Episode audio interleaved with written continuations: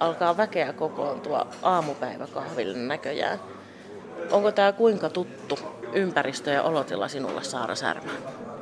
No on tähän aika tuttu, että en itse asiassa huomasin, että en ole vuosiin käynyt tässä kahvilassa, mutta joskus aiemmin kun asuin tässä lähempänä, niin tuli käytyä useinkin, mutta paljon vietän aikaa tamperelaisissa kahviloissa ylipäätään.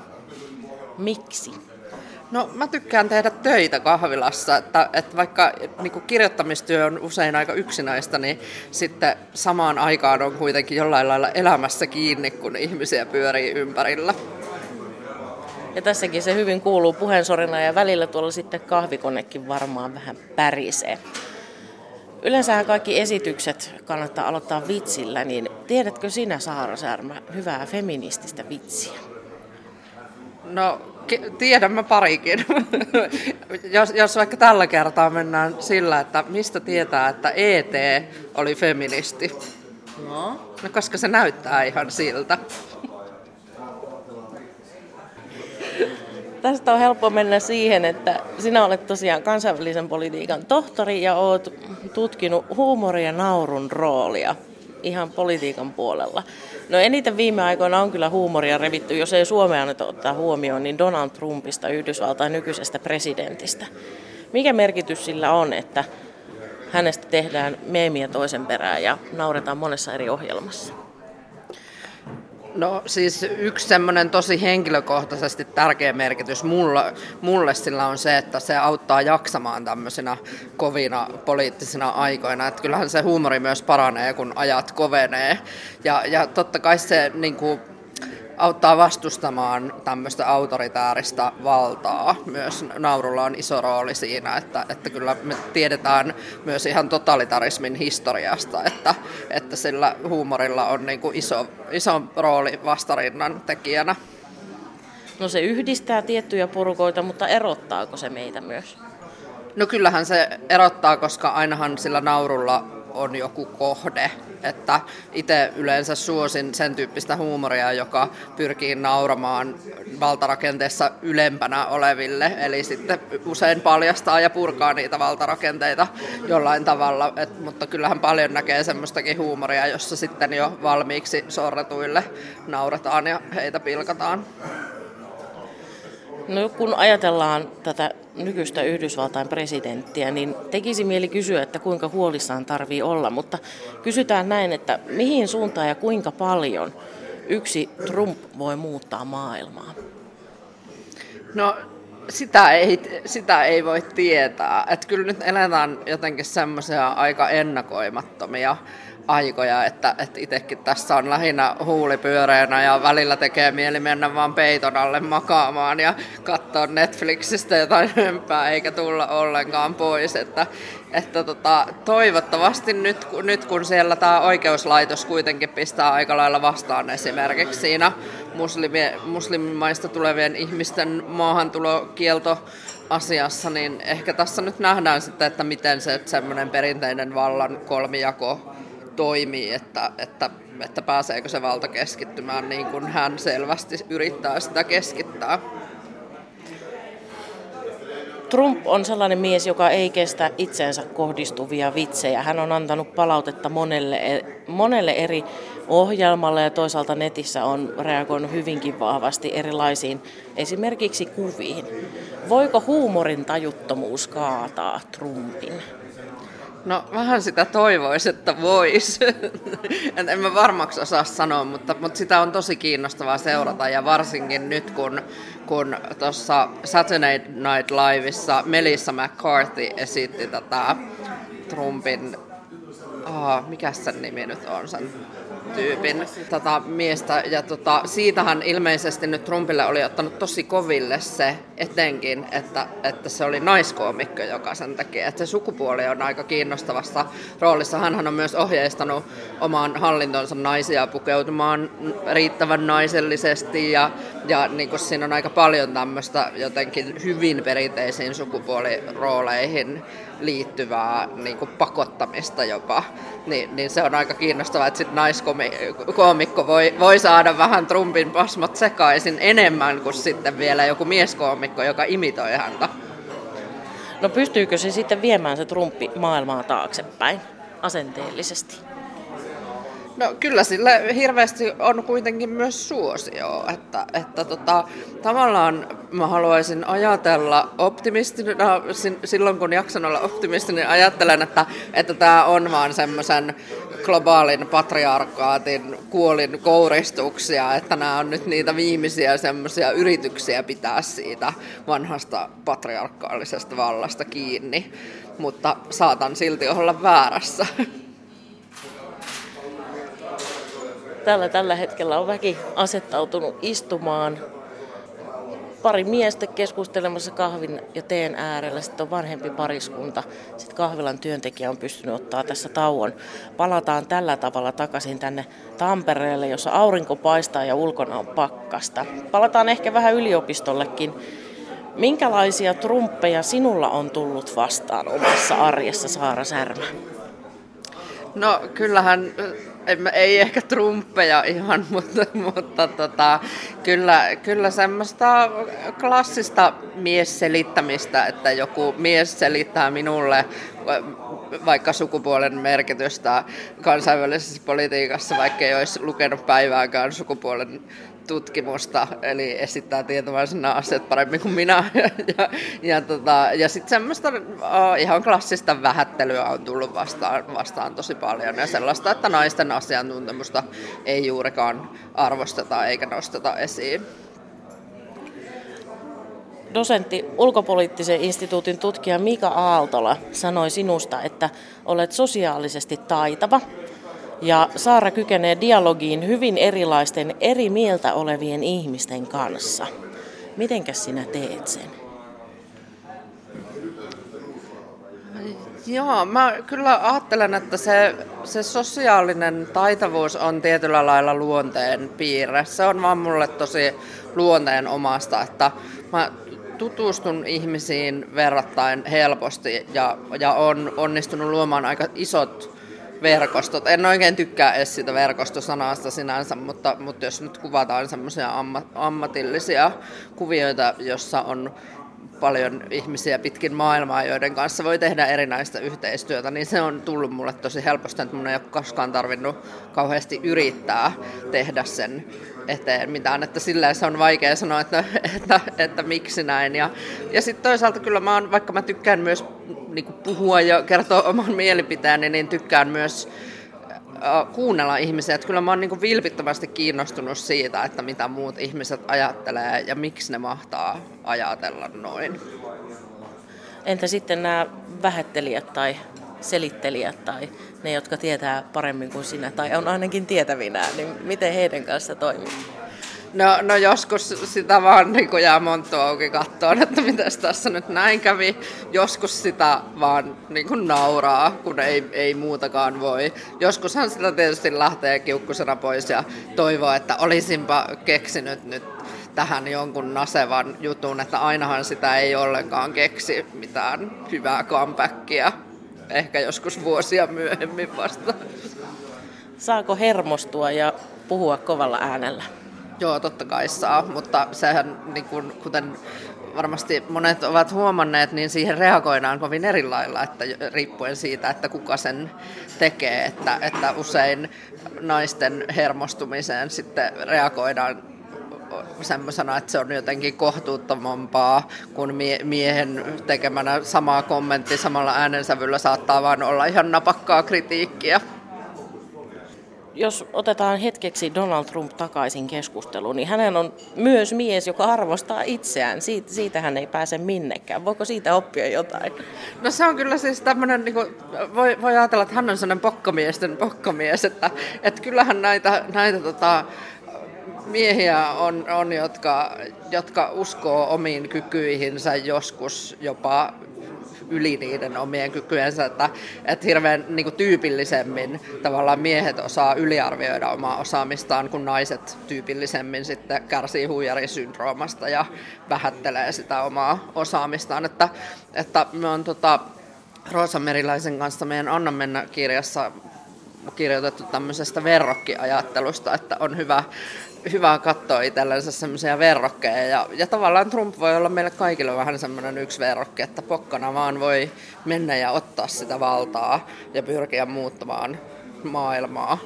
Että, että miksen, miksen minäkin. No en nyt ehkä niin kuin siihen asemaan pääsisi, mutta jossain pienemmässä mittakaavassa, että miksen minäkin tekisi, jos tuokin tekee. No minkälaisissa tilanteissa tai miten sinä itse osaat arvostaa itseäsi? Ehkä myös vähän nostaa ja sanoa, että hei, minäpäs muuten osaan tämän. No kyllähän se aina vaikeaa on, että mulla on hyvin vahva sisäinen kriitikko, jota kutsun sisäiseksi vorsalaiseksi, koska olen Vorssasta kotoisin. Ja, ja tota, usein tämä niin sisäinen ikään kuin vorssalainen kertoo mulle, että älä nyt tee tästä numeroa, että et sä nyt mitään oikein, mitä sä nyt luulet osaavasi, että sä nyt mitään osaa. Mutta sitten pitää vaan, että esimerkiksi kun mua pyydetään johonkin luennoimaan tai tämmöiseen haastatteluun, niin sitten mä vaan sanon, että minähän tulen ja kyllähän mä tästä asiasta tiedän. Että, että tavallaan se on, sen, sen itsensä kanssa neuvottelun joutuu kyllä käymään yleensä aina uudestaan ja uudestaan, mutta kyllä se pikkuhiljaa tulee vähän helpommaksi sitten ottaa se oma asiantuntijuus haltuun. Onko se vorssalainen hiljentynyt jo vähän? No se vähän aina välillä yrittää puhua kovemmalla äänellä, mutta sitten kyllä se välillä pysyy aika hyvin ystävällisenä. Sunnuntai vieraana on nyt siis äh, kansainvälisen politiikan tohtori Saara Särmä, myös yksi feministisen ajatushautomo Hatun perustajista ja itse asiassa johtajista. Johtajakollegasi, tutkija, tutkiva toimittaja äh, Johanna Vehko on sanonut sinusta niin, että sinulla on hyviä käytännön selviämiskeinoja, joiden avulla voi luovia hankalien tilanteiden läpi Esimerkiksi, jos jossain tilanteessa ahdistaa ja tuntuu, ettei osaaminen riitä, se on vain patriarkaatti, joka istuu olkapäällä ja sen voi ravistella pois. Mitä se patriarkaatti oikein sanoo?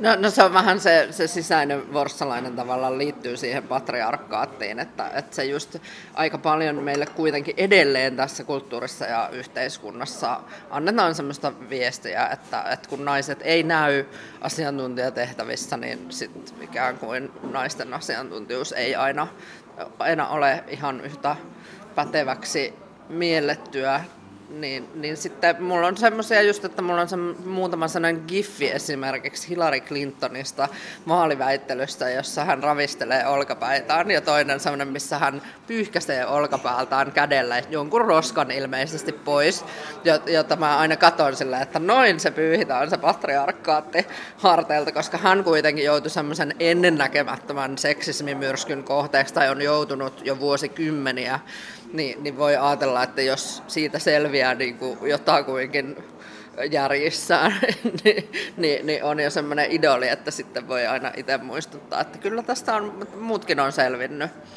niin, niin kyllä sitä itsekin sitten jaksaa. No sen lisäksi, että sisäisesti itsellensä sanoo, sanoo että ole sinä sisäinen vorsalainen hiljaa tai ravistelee patriarkaatin, pois olkapäältään sinne, mitä muuta voi sitten sanoa oikein itsellensä tai tehdä? No, no siis yksi hyvä keino on yrittää sitten kerätä ympärilleen semmoisia ihmisiä, jotka, jotka tukee ja osaa kannustaa hyvin. Että, että meillä esimerkiksi just tässä feministisessä ajatushautomohatussa on hyvinkin toimiva tämmöinen keskinäisen kehun ja kannustuksen kerho. Eikä se tarkoita sitä, että me niinku katteettomasti taputeltaisiin toisiamme selkään, vaan, vaan oikeasti luetaan vaikka toistemme juttuja ja kommentoidaan niistä, että mikä tässä on erityisen hyvää. Ja, ja usein se, ne kehut on hyvä olla sellaiset, jotka pätee just sen sisäisen forssalaisen nujertamiseen, niin, niin niiden on hyvä olla tosi konkreettisia.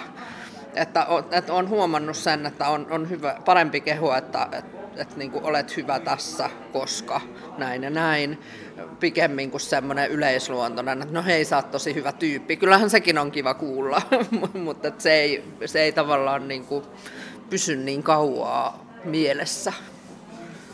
No kehumisesta itse asiassa johtajakollegasi Roosa Meriläinen sinua ihailee. Ihailee sitä, kuinka kadehtimatta ihailet ja kehut akateemisia kilpailijoitasi.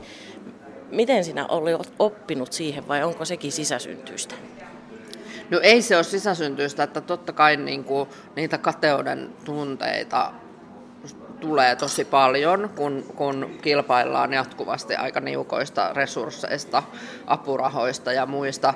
Mutta se on ollut mun ihan semmoinen tietoinen valinta, että et, et mä oon ajatellut, että mä en rupea dissaamaan ketään, että mun, mun on itse käsiteltävä se oma kateuden tunteeni ja sitten ja, ja sitä myös niin kuin, siihen kateuden tunteeseen auttaa se, että sit kun kääntääkin sen niin päin, että mutta kyllähän toi ihminen oikeasti ansaitsee tuon ja tekeehän se aivan niin kuin upean, upeata työtä. Ja on myös yrittänyt avoimesti puhua esimerkiksi Facebookissa näistä tuntemuksista niin sen takia, että mä luulen, että ne on monille tosi tuttuja, mutta niistä puhutaan aika vähän. No entä sitten ne kilpailijat, joita sinä kehut? Onko väki ollut yllättynyttä vai?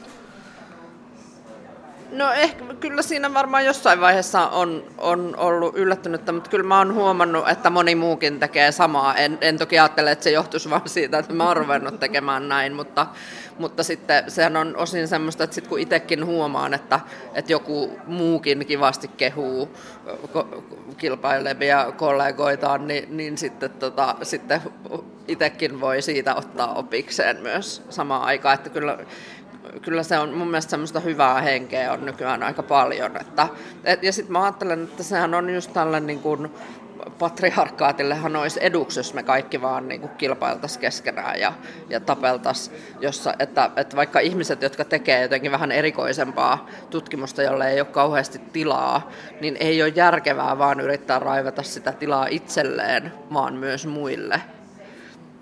Yksi entinen opiskelijasi, ketä olet ohjannut, nykyinen Pirkanmaan setan toiminnanjohtaja Mikko Väisänen sanoi, että sinulla on rohkeutta olla omanlainen – ja haluat vaikuttaa myönteisen ja huumorin kautta, vaikka joidenkin mielestä se onkin lässyä. Miksi alun perin lähdit vaikuttamaan huumorin kautta? Miksi koit sen tärkeäksi?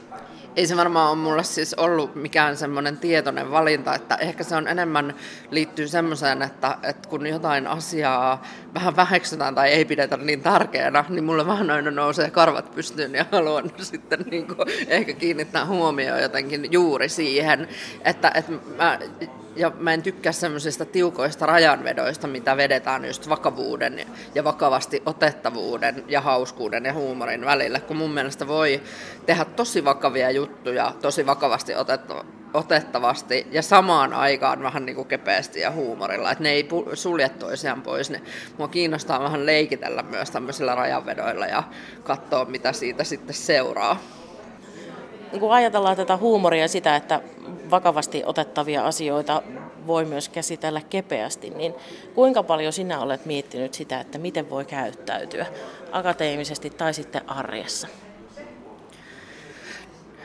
Uh, no kyllähän sitä tulee tietysti mietittyä koko ajan ja just sitä, että missä ne rajat menee ja mitkä on ne normit, mitkä meitä ohjaa ja mitkä niistä on tarpeellisia. Että en mä suinkaan vaikka saatan kiroilla ja, ja tota, saatan sin, sinänsä rikkoa vähän jotain pukeutumis sääntöjä tai, tai, tai ei ehkä sääntöjä, mutta semmoisia konventioita, niin, niin en mä silti ole, sitä mieltä, että huonosti pitäisi käyttäytyä.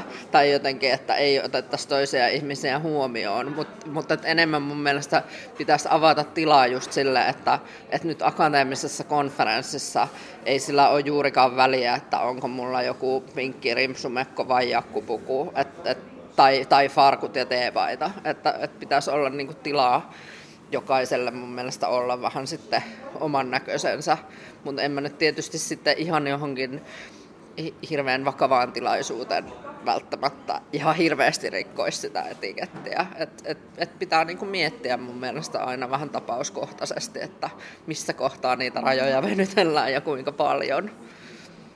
Eli ei muista välittämättä eteenpäin No ei, kyllä, kyllä muita ihmisiä on niin kuin hyvä elämässä huomioida, että emme täällä kukaan sille yksin olla.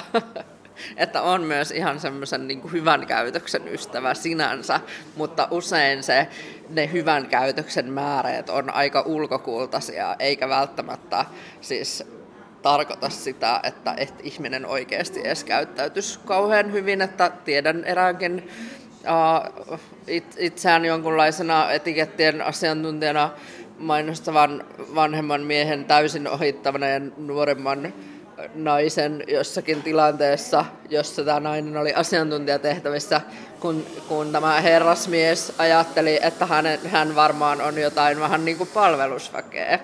Että siinäkin mun mielestä se hyvä käytös mitataan, että miten kohtelee heitä, joita ajattelee olevansa itseänsä jotenkin arvoasteikossa alempana. Että esittäytyykö vai ohittaako.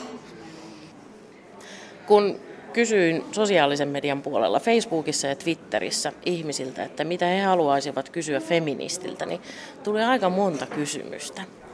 Niin käydään tässä nyt vielä muutama niistä läpi. Parikin ihmistä halusi kysyä, että mitä mieltä sinä olet yleisestä kaikkien asevelvollisuudesta? No siis onhan se nyt aivan järkyttävä tasa-arvo-ongelma, että se ei ole yleinen kaikkien asevelvollisuus, vaan se koskee yhtä sukupuolta. Että, että siinä sitten voidaan tietysti olla niin kuin montaa eri mieltä, että miten se ratkaistaan, että ratkaistetaanko se niin, että, että se koko asevelvollisuus poistuu, vai se, että se tulee oikeasti kaikille yleiseksi asevelvollisuudeksi. Mutta, mutta se on iso tasa-arvo-ongelma kansainvälisen politiikan tohtori, feministisen ajatushautoma Hatun yksi johtajista, Saara Särmä. Miltä sinusta tuntuu, kun esimerkiksi SDP päättää rinteen suulla julistautua feministipuolueeksi? No mun mielestä se on ihan mahtava juttu, että mitä enemmän ihmiset julistautuu feministiksi, niin se on hienoa ja tervetullutta, että, että ei tämä maailma ollenkaan ole valmis, mutta toki jää sitten nähtäväksi, että mi, mitä se on se feministinen politiikka, jota SDP ajaa. Toivottavasti se on tosi hyvää feminististä politiikkaa. Nykyään nuorilta naisilta vaaditaan enemmän söpöyttä ja kauneutta ja kaikkea muutakin. Ja sitten Yhdysvalloissakin on päässyt tällainen naisista melko, miten se nyt sanoisi, repivästi kommentoiva presidentti. Niin oletko ihan menettävässä toivoasi? En, koska sitten esimerkiksi vaikka Instagramiin voi mennä ja siellä erilaisilla hashtageilla löytyy aivan valtavasti kaikkea erinäköisiä, erikokoisia, eri värisiä kehoja ja ihmisiä, jotka on niin kuin, silti heistä näkee, että he on valtavan tyytyväisiä itseensä. Ja siinä on tiettyä semmoisia tuommoisen hashtagien kauttakin tulee semmoista tiettyä yhteisöllisyyttä kuitenkin, että, että sitä vastarintaa on kuitenkin paljon. Me ei olla vaan enää, enää niin kuin perinteisen naisten lehtikuvaston varassa, vaan, vaan voi aktiivisesti etsiä myös niin kuin mu, muunlaista kuvastoa. Niin en ollenkaan, että silleen mä oon tosi toiveikas ja tykkään internetistä kauhean paljon tämän takia. Ja sitten tällaistakin halutaan sinulta kysyä. Milloin feministi on tyytyväinen? Mihin on päädytty vai onko taistelu tasa-arvon puolesta ikuista? No ky- kyllä se mun mielestä on semmoinen ikuinen prosessi, mutta pitää aina muistaa myös juhlia niitä pieniä symbolisia voittoja, että et, et ei pidä tavallaan siinä kohtaa, kun saavutetaan jotain, niin, niin sitten uuvuttaa itseensä katsomalla vaan siihen, mitä kaikkea ei ole saavutettu, vaan aina pitää juhlia ja aina pitää iloita. Ja jos nyt katsoo sata vuotta taaksepäin, mitä Suomessa on naiset saavuttanut. Ei tarvitse mitään eri vapautta hakea sukupuolestaan, että pääsee opiskelemaan yliopistoon ja, ja on ollut mahdollista päästä niin kuin maan korkeimpiin tehtäviin, niin, niin kyllä pitää myös muistaa, että ihan hirveän paljon on hienoja juttuja tapahtunut, mutta, mutta totta kai ei saa laittaa niin kuin hanskoja naulaa ja mennä sinne peitämällä katsomaan Netflixiä, vaan niitä töitä pitää jatkaa vaan aina.